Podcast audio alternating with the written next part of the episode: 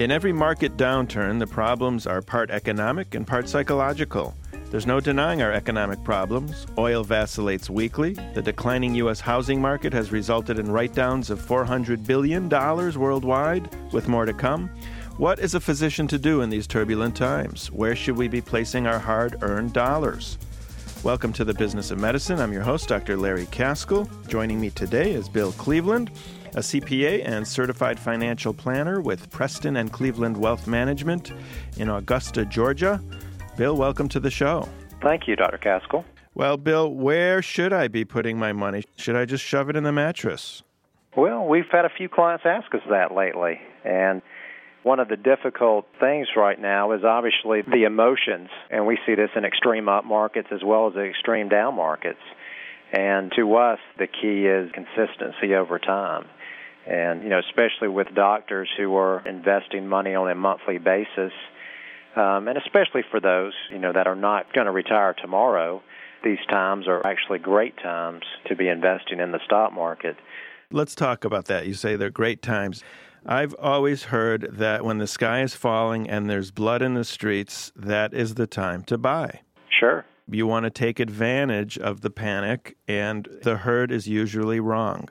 Right. We like to watch what we call the experts. I mean, you look at your your Warren Buffett's, Berkshire Hathaway, your Bill Grosses, who's with PIMCO out in California, and your endowments, and you kind of watch what they're doing.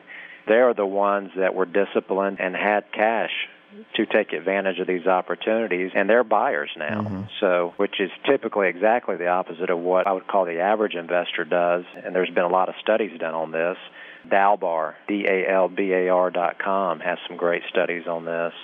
The average investor actually pulls back right now and then waits for the market to run up and then invest. So they get kind of hurt on both sides. I heard on CNBC this morning, actually, they were trying to find the difference between an investor and a saver. And they were saying an investor actually takes advantage of leverage. Do you agree with that? To a certain extent. If it's smart leverage, I would say. I'm pretty conservative by nature. I think a lot of our clients are fairly conservative. I mean, they want to use leverage, what I call smart leverage, to a certain extent. Maybe having some mortgage debt if they're trying to buy an office building for the practice. You know, obviously, the ideal world, I guess you could pay cash for anything, but I don't know too many people that can do that. So you have to use leverage to a certain extent to grow your business. But at the same time, we're moving into a market environment where very few people are going to be able to do 100% loans anymore. You know, which very, is good. Which is good. Uh, you know, That's how we got into trouble. Yeah, and uh, credit standards are tightening. If you buy a lot now, you're going to have to put more money down. So you can still use smart leverage, but you're not going to be able to, and you don't want to overextend yourself, which I think can hurt you financially. So there's a happy medium, I think, somewhere in between there. What can we learn from the Consumer Sentiment Index, where it's at currently in relation to history? Do you use that as a good barometer? We look at it as one tool. You know, we don't put a whole lot of weight into any one stat. We tell clients right now the market, by any measure, is undervalued. You know, if you look at price earnings ratios, so what have you, any objective measures, but it can always get cheaper. Uh, you never can pick the bottom. Same thing with consumer sentiment. I mean, most people think of consumer confidence, which is really uh, how are we feeling today? You know, how does the average person feel about things today? And it's not so good some of the recent measures that have come out on that are pointing to consumer confidence being at all-time lows. You know, most people look at that and say, "Wow, things are tough. I really shouldn't be investing now. I shouldn't be buying a house. I shouldn't be uh, investing." But typically, that's what most people call, and historically has been a lagging indicator versus a leading indicator. Typically, when consumer sentiment has hit lows before, that has been where the markets tend to bottom out, and there's been some nice returns historically when consumer sentiment has hit its lows. I hedge that a little bit by saying, who knows if June is the lows of consumer sentiment? So that just gets back to our first point that, you know, we strongly believe that the key to being successful over time is being a disciplined investor, having a smart asset allocation, You know, people learned a long time ago that used to think 15 tech companies was a diversified portfolio, but you have to have a, a well diversified portfolio. We believe these times are as good as any to be an investor, but we definitely don't know if it's the bottom or not. If you've just tuned in, you're listening to The Business of Medicine on ReachMD XM 157. I'm your host, Dr. Larry Kaskel. Joining me today is Bill Cleveland from Preston and Cleveland Wealth Management from Augusta, Georgia. And we're talking about where to put our money these days. Bill, you wrote a column in Medical Economics on dividend paying stocks. Can you kind of define what a dividend is and what's considered a good dividend? Sure. Sure. You know, if you look at your basically a corporation, simplify it to a certain degree, but they typically, you know, are earning cash flow. You know, they have earnings. They have the option of reinvesting those earnings in a business, which a lot of your higher growth companies do. So they'll pay no dividends or a very small dividend. Or companies will say, okay, well, I want to reinvest some of it, but I want to return some of that money to shareholders. So they'll actually pay that money out in cash, typically quarterly, and most of the time, if you have a brokerage account, it will just show up in cash in that brokerage account. And they'll pay that dividend out quarterly.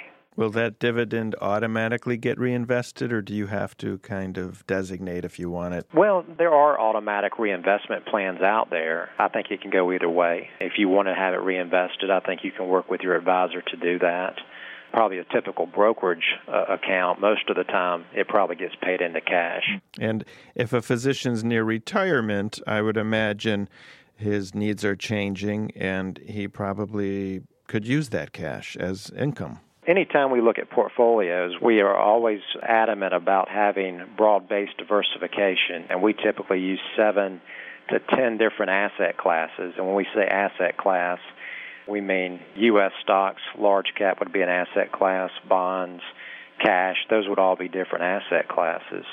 But we look at dividend paying stocks as one of those asset classes that is going to generate some income over time that will work with the other asset classes we have in the portfolio to kind of meet our goals, you know, meet the kind of income that we need to live off on. All right, let's do a real life example. I am a 46 year old physician I do not plan on retiring for at least another 10 to 15 years. Do I need any dividend paying stocks in my portfolio currently? I don't see why not. You know, we'd obviously want to drill a lot deeper and get to know the details of that individual, but going forward, dividends obviously weren't very popular in the late 90s. You know, we everyone thought it was a, a new paradigm and you know, we were going to earn 15 to 20% returns indefinitely dividend paying stocks were not popular at all then. You know, who would want a 3% dividend when you can make 20%?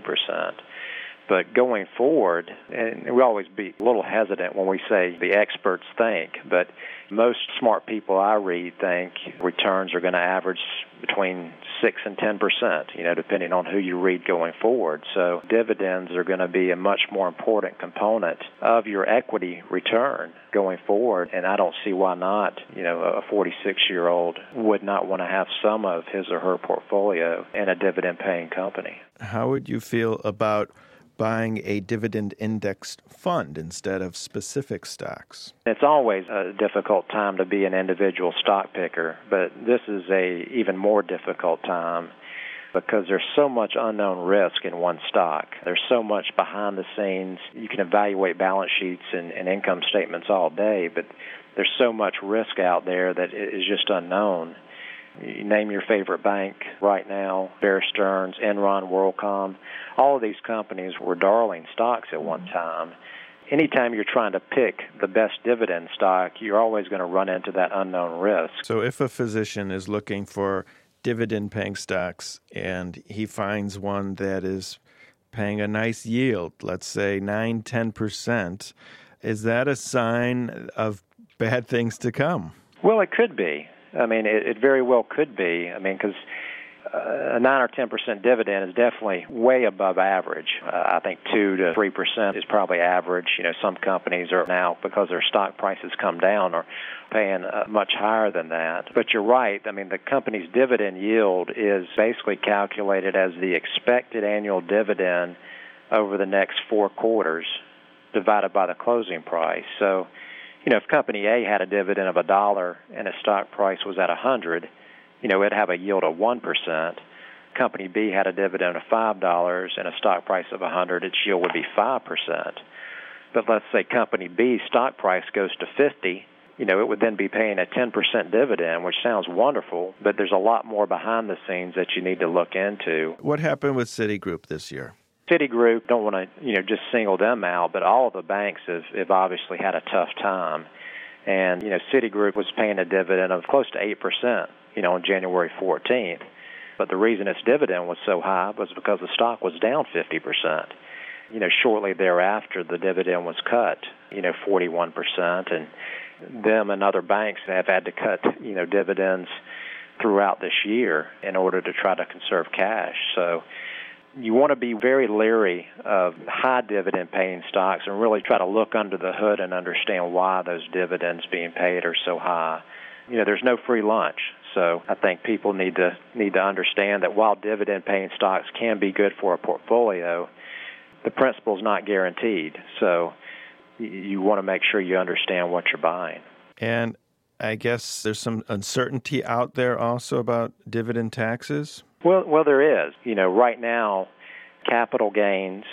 Basically, if I hold a, if I buy a stock at at five and it goes to ten, and I hold it for over a year, then capital gains, long-term capital gains taxes are fifteen percent and dividends taxes are at 15% as well. There's certain restrictions within that, but in general, that's the case.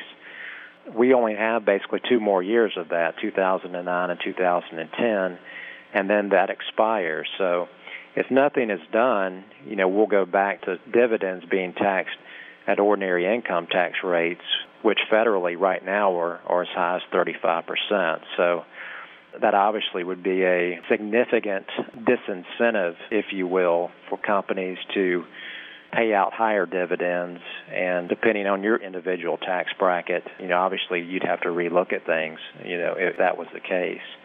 Depending on who's elected president this year, that could change next year. As everyone knows, Congress likes to tinker with the tax laws fairly often, so that's not a guarantee that we even have two more years of that. Bill Cleveland of Preston and Cleveland Wealth Management from Augusta, Georgia. Thank you very much for talking with me today and teaching me a little bit about how to be a better investor.